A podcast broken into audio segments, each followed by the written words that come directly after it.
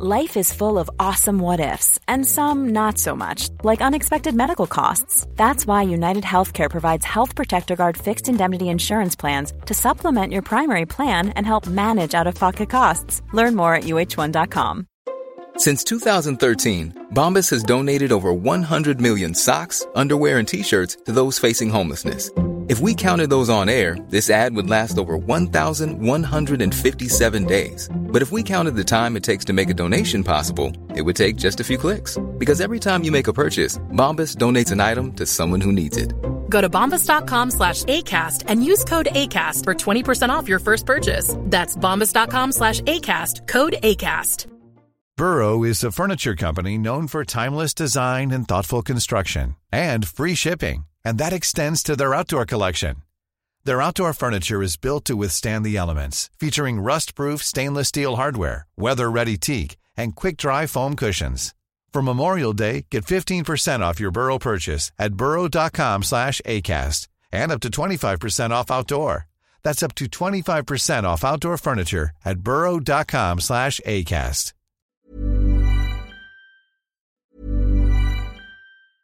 Life is full of awesome what ifs, and some not so much, like unexpected medical costs. That's why United Healthcare provides Health Protector Guard fixed indemnity insurance plans to supplement your primary plan and help manage out of pocket costs. Learn more at uh1.com. Many of us have those stubborn pounds that seem impossible to lose, no matter how good we eat or how hard we work out. My solution is PlushCare PlushCare is a leading telehealth provider with doctors who are there for you day and night to partner with you in your weight loss journey. They can prescribe FDA-approved weight loss medications like Wagovi and Zeppound for those who qualify. Plus, they accept most insurance plans. To get started, visit plushcare.com slash weight loss. That's plushcare.com slash weight loss. صفحه 156 سیسرون برای خرید میزی از چوب درخت لیمو 500 هزار سسترس پرداخت. چه بسا یک میلیون سسترس برای خرید میزی از چوب سرو می‌رفت.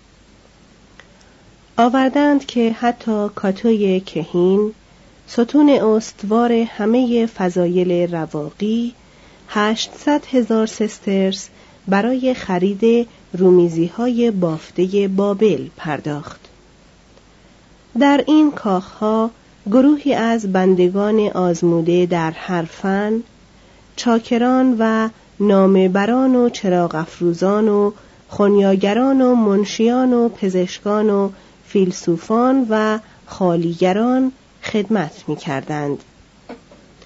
اکنون شکمبارگی مایه اصلی اشتغال خاطر اشراف روم بود.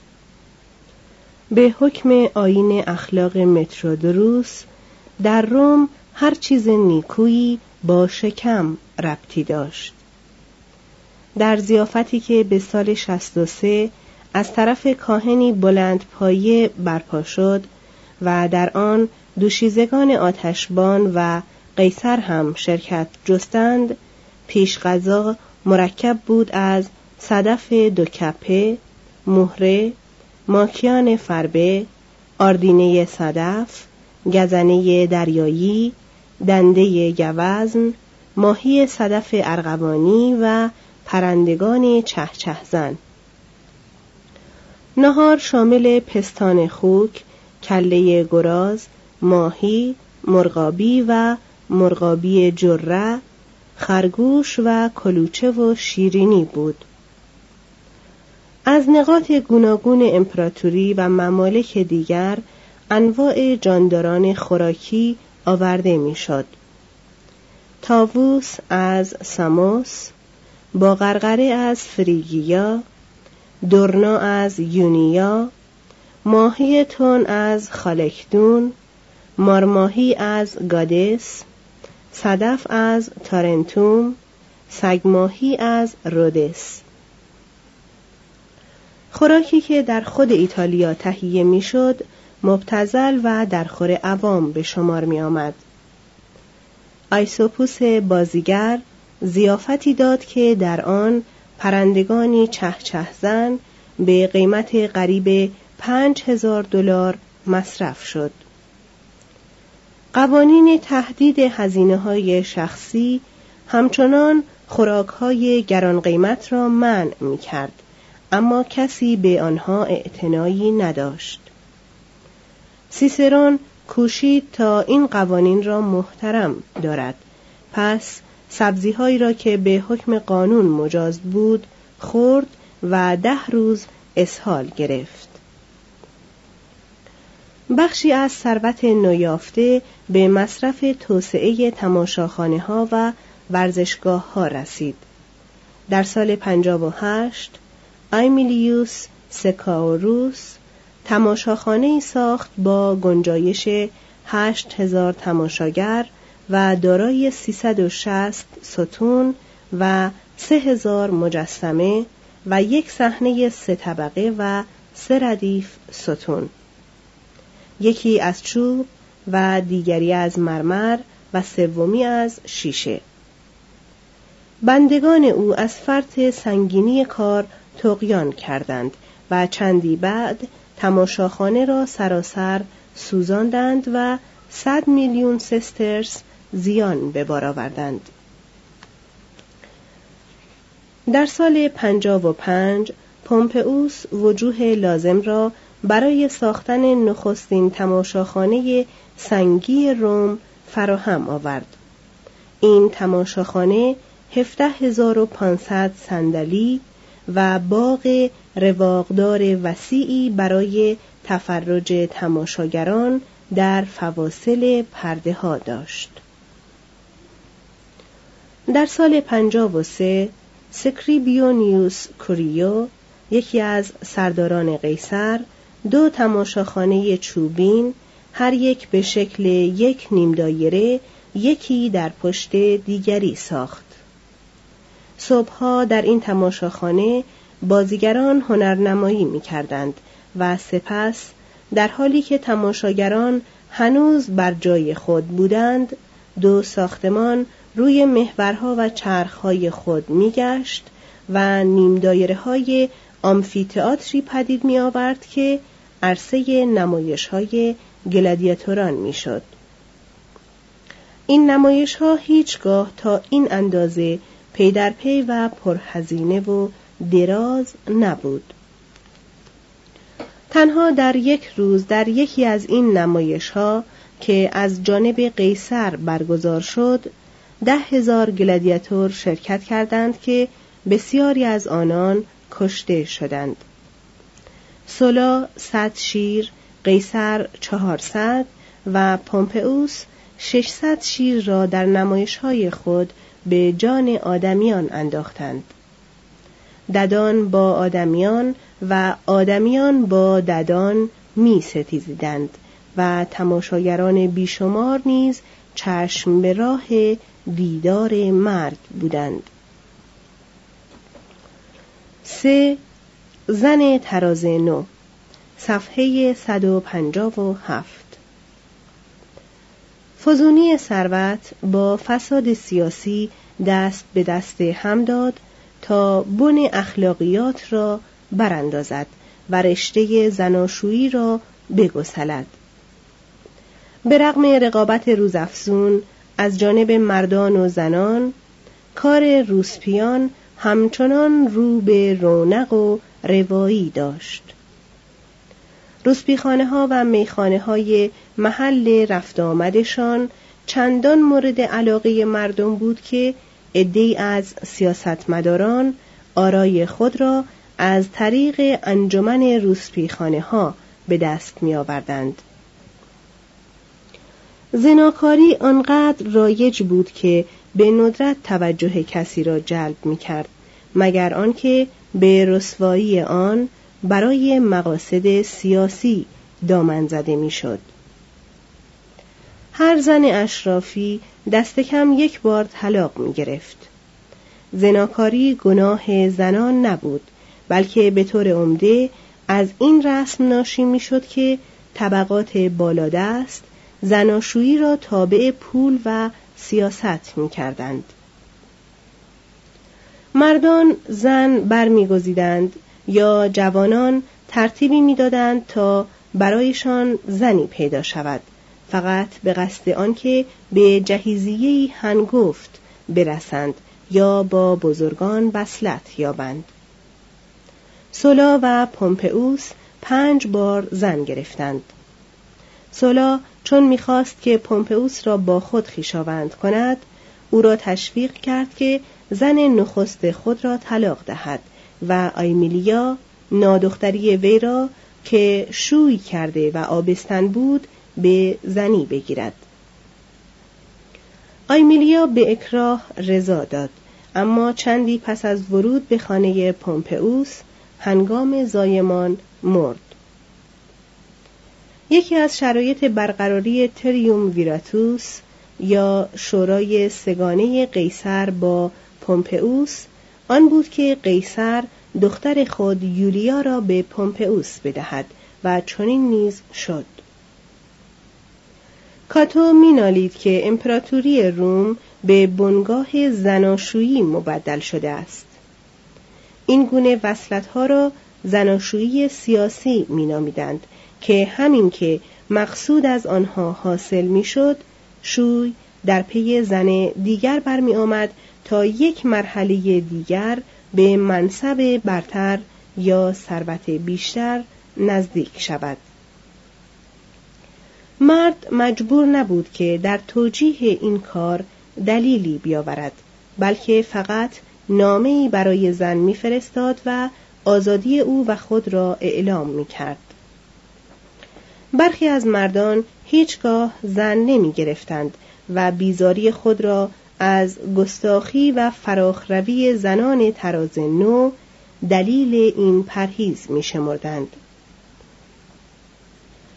متلوس مکدونیکوس سنسور سال 131 از مردان خواست تا زن گرفتن را وظیفه‌ای در قبال حکومت بشمارند هرچند که زن مایه عذاب باشد اما پس از آنکه او این خواهش را کرد شماره مردان مجرد و پدران و مادران بیفرزند با سرعتی بیش از گذشته فزونی یافت فرزند آوری اکنون تجملی بود که فقط توهیدستان از عهده آن برمی آمدند. در چنین احوالی بر زنان حرجی نبود اگر پیمان زناشویی را خار بشمرند و آن عشق و مهری را که زناشویی سیاسی برایشان برمغان نمی آورد در آغوش فاسقان خیش بجویند. البته اکثریت با زنان درست کار بود حتی میان اعیان. اما آزادی تازه اصل قدیمی اختیار پدر بر اولاد و نظام خانوادگی دیرین را در هم می شکست. زنان رومی اکنون به اندازه مردان هرزگرد بودند. جامعه از پرنیان بدن نما بافته چین و هند به تن می کردند و در پی عطر و جواهر به هر گوشه از آسیا سر می کشیدند. ازدواج نوع کومانو که در آن زن کاملا در اختیار شوی بود از میان رفت و زنان شوهران خیش را به همان آسانی طلاق می‌دادند که مردان زنان را. عده روزافزونی از زنان کوشیدند تا از راه کسب معارف جلوه بفروشند. اینان یونانی فرا می گرفتند فلسفه می خواندند شعر می سرودند برای عامه سخن می راندند در تماشاخانه ها بازی می کردند سرود می خواندند می رخصیدند و سالن‌های ادبی برپا می داشتند برخی نیز به بازرگانی می پرداختند و گروهی پزشکی و وکالت پیشه می کردند. کلودیا زن کوینتیس کایکلیوس متلوس سرآمد زنانی بود که در این دوره علاوه بر شوی همواره جمعی ندیم ملتزم رکاب نیز بر گرد خود داشتند. علاقه وی به حقوق زن با زنده دلی آمیخته بود. پس از آنکه شوهر کرد با گشت و گذار بدون مراقب در کنار دوستان ذکورش نسل قدیم را از خود بیزار ساخت.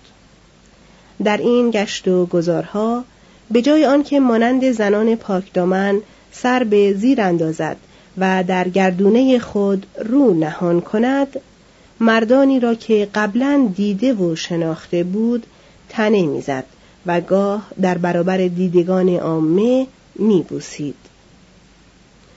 در حالی که شوهرش مانند مارکی دوشاتله فداکارانه از خانهاش غایب می‌شد وی دلباختگانش را به زیافت فرا می‌خواند. توضیح هاشیه مارکی دوشاتله شوهر مارکیز دوشاتله 1706 الی 1794 مارکیز دلباخته ولتر بود. و همیشه او را نزد خود در کاخش میپذیرفت مترجم ادامه متن سیسرون که به گفتش نمی‌توان اعتماد داشت عشقها زناها هرزگیها آوازخانیها و نقم سراییها زیافتها و میگساریهای وی را در بایای در خشکی و دریا وصف می کند. وی زنی هوشیار بود که می توانست با لطافتی مقاومت ناپذیر تن به گناه دهد اما خودپرستی مردان را کم می گرفت. هر عاشقی تا وقتی شوقش به سردی گراییده بود او را به جان دوست می داشت و چون کلودیا دوستی دیگر می یافت عاشق پیشین دشمن خونین او می گشت بدین گونه بود که کاتولوس اگر کلودیا را لسبیای وی بدانیم او را با حجویه های دشنام آمیز خود نکوهش کرد و کایلیوس با اشاره به اجرت کم روسپیان توهیده است او را زن ربع آسی نامید. قریب یک و سن Hey, it's Paige DeSorbo from Giggly Squad. High quality fashion without the price tag. Say hello to Quince. I'm snagging high-end essentials like cozy cashmere sweaters, sleek leather jackets, fine jewelry, and so much more. With Quince being 50 to 80% less than similar brands and they partner with factories that prioritize safe ethical and responsible manufacturing i love that luxury quality within reach. Go to quince.com slash style to get free shipping and 365 day returns on your next order. quince.com slash style imagine the softest sheets you've ever felt now imagine them getting even softer over time that's what you'll feel with Bowl and Branch's organic cotton sheets. In a recent customer survey, 96% replied that Bowl and Branch sheets get softer with every wash. Start getting your best night's sleep in these sheets that get softer and softer for years to come. Try their sheets with a 30-night guarantee. Plus, get 15% off your first order at bowlandbranch.com. Code BUTTERY. Exclusions apply. See site for details.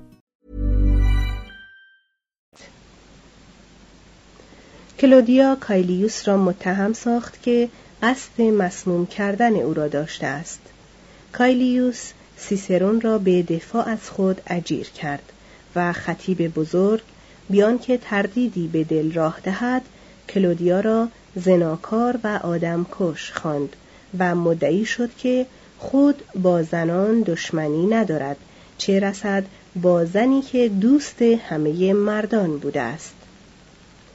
کایلیوس بیگناه شناخته شد و کلودیا به جرم آنکه خواهر پابلیوس کلودیوس یعنی اصلاح طلبترین رهبر سیاسی در روم و دشمن آشتی ناپذیر سیسرون بود جریمه پرداخت. چهار کاتوی دیگر. صفحه 159 در میان این تباهی و هرزگی فقط یک مرد مظهر و آموزگار شیوه های پیشین شناخته ماند. مارکوس پورکیوس ملقب به کاتوی کهین با فراگرفتن یونانی از یکی از فرمانهای نیای خیش سر پیچید وی از مطالعه آثار یونانی فلسفه رواقی را که با عقاید جمهوری طلبانه و زهد نرمش ناپذیر زندگیش موافق می آمد به الهام گرفت. 120 تالنت قریب 432 هزار دلار به ارث برد اما مدام در سادگی زیست. پول وام می‌داد اما بهره نمی گرفت خوی تند نیایش را نداشت و مردم را با آنچه به دیده ایشان فساد ناپذیری سرسختانه و اعتیاد بیهنگام به اصول می آمد از خود می رمانید. زندگی او در واقع حکمی بود در نکوهش زندگی دیگران. مردم آرزو داشتند که کاتو از سر اندک رعایتی برای عادات انسانی اندکی دست به گناه بیالاید. هنگامی که کاتو زن خود مارکیا را به دوستش هورتنسیوس عاریت داد به این معنی که او را مطلقه کرد و بعد در مراسم زناشویی وی با هورتنسیوس شرکت جست. و سپس چون هورتنسیوس مرد دوباره مارکیا را به زنی گرفت مردم میبایست خوششان آمده باشد چون کاتو بدین گونه می‌خواست همچون کلبیون زن را فقط افساری برای رفع نیازهای بدنی فرانماید. کاتو نمی توانست مردم پسند باشد زیرا دشمن تسلیم ناپذیر هر گونه نادرستی مدافع سرسخت اصل اختیار پدر بر اولاد و سنسور اخلاقی سنگ دلتری از خود کاتوی سنسور بود. وی به ندرت میخندید یا لبخند می‌زد. هیچگاه به صرافت نمیافتاد که خود را در دل مردم جا کند و هر کس را که به تملق او پروا می کرد سخت به باد ملامت می گرفت. سیسرون می‌گوید که کاتو نتوانست به مقام کنسولی برسد چون به عوض آن که مانند مردی رومی در میان رجاله های زاده رومولوس زندگی کند همچون شارمند مدینه فاضله افلاتون رفتار می کرد. کاتو در سمت کویستور یا خزاندار حراسی در دل نالایقان و زیانکاران افکند و بیت المال را در برابر هر گونه دستبرد سیاسی حفظ کرد. حتی هنگامی که مدت خدمتش سر آمد از شدت مراقبت او چیزی کاسته نشد. وی همه گروه ها را به خلافکاری متهم می کرد و بدین گونه هزاران ستایشگر اما به ندرت یک دوست برای خود می ساخت. در منصب پرایتوری سنا را متقاعد کرد تا فرمانی صادر کند که همه نامزدان باید اندکی پس از اجرای انتخابات به دادگاه بیایند و با ادای سوگند هزینه ها و اقدامات خود را در مدت مبارزه انتخاباتی به طور مشروع گزارش دهند. این فرمان خاطر بسیاری از سیاستمدارانی را که با رشوه روی کار آمده بودند چنان پریشان کرد که چون کاتو روز بعد در فروم پدیدار شد او را به باد ناسزا گرفتند و سنگسارش کردند. پس کاتو بر فراز صفه سخنگویان رفت و با چهره مصمم رو در روی مردم قرار گرفت و ایشان را به نیروی سخن وادار به تسلیم کرد. چون به مقام تریبونی رسید با لژیون خود بر مقدونیه حمله برد. هنگامی که ملازمان وی سواره می‌رفتند او پیاده می‌رفت. کاتو طبقات بازرگان را خار می داشت و مدافع آریستوکراسی یا حکومت تبار بود زیرا آن را تنها راه چاره برای جلوگیری از توانگر سالاری یا حکومت ثروت می‌دانست. وی با کسانی که حکومت روم را با پول و منش رومی را با تجمل به تباهی میکشاندند بی امان می ستیزید و نیز تا واپسیندم در برابر هر گونه کوشش پومپئوس یا قیصر برای برقراری حکومت دیکتاتوری مقاومت کرد. چون قیصر جمهوری را برانداخت کاتو در حالی که کتابی فلسفی برکنار داشت خود را کشت. پنج سپارتاکوس صفحه 160 اکنون فساد دولتی به اوج و دموکراسی به حزیزی رسیده بود که در تاریخ حکومتها کمتر مانندهی می‌توان بر آنها یافت. در سال 98 قبل از میلاد سردار رومی دیدیوس فتح سلپیکیوس گالبا را تکرار کرد. بدین معنی که قبیله از مردم ناراضی را به اردوگاهی در اسپانیا کشاند به بهانه آنکه می‌خواهد نامهای آنان را برای تقسیم عراضی میانشان ثبت کند. پس چون مردم ناراضی با زنان و کودکان خود به آنجا رسیدند همه ایشان را کشت. هنگامی که به روم بازگشت همچون سرداران پیروز در جنگ از جانب عامه پذیرفته شد. صاحب منصبی از قوم سابین در سپاه روم به نام کوینتوس سرتوریوس که از درند های امپراتوری سخت بیزار گشته بود به اسپانیاییان پیوست.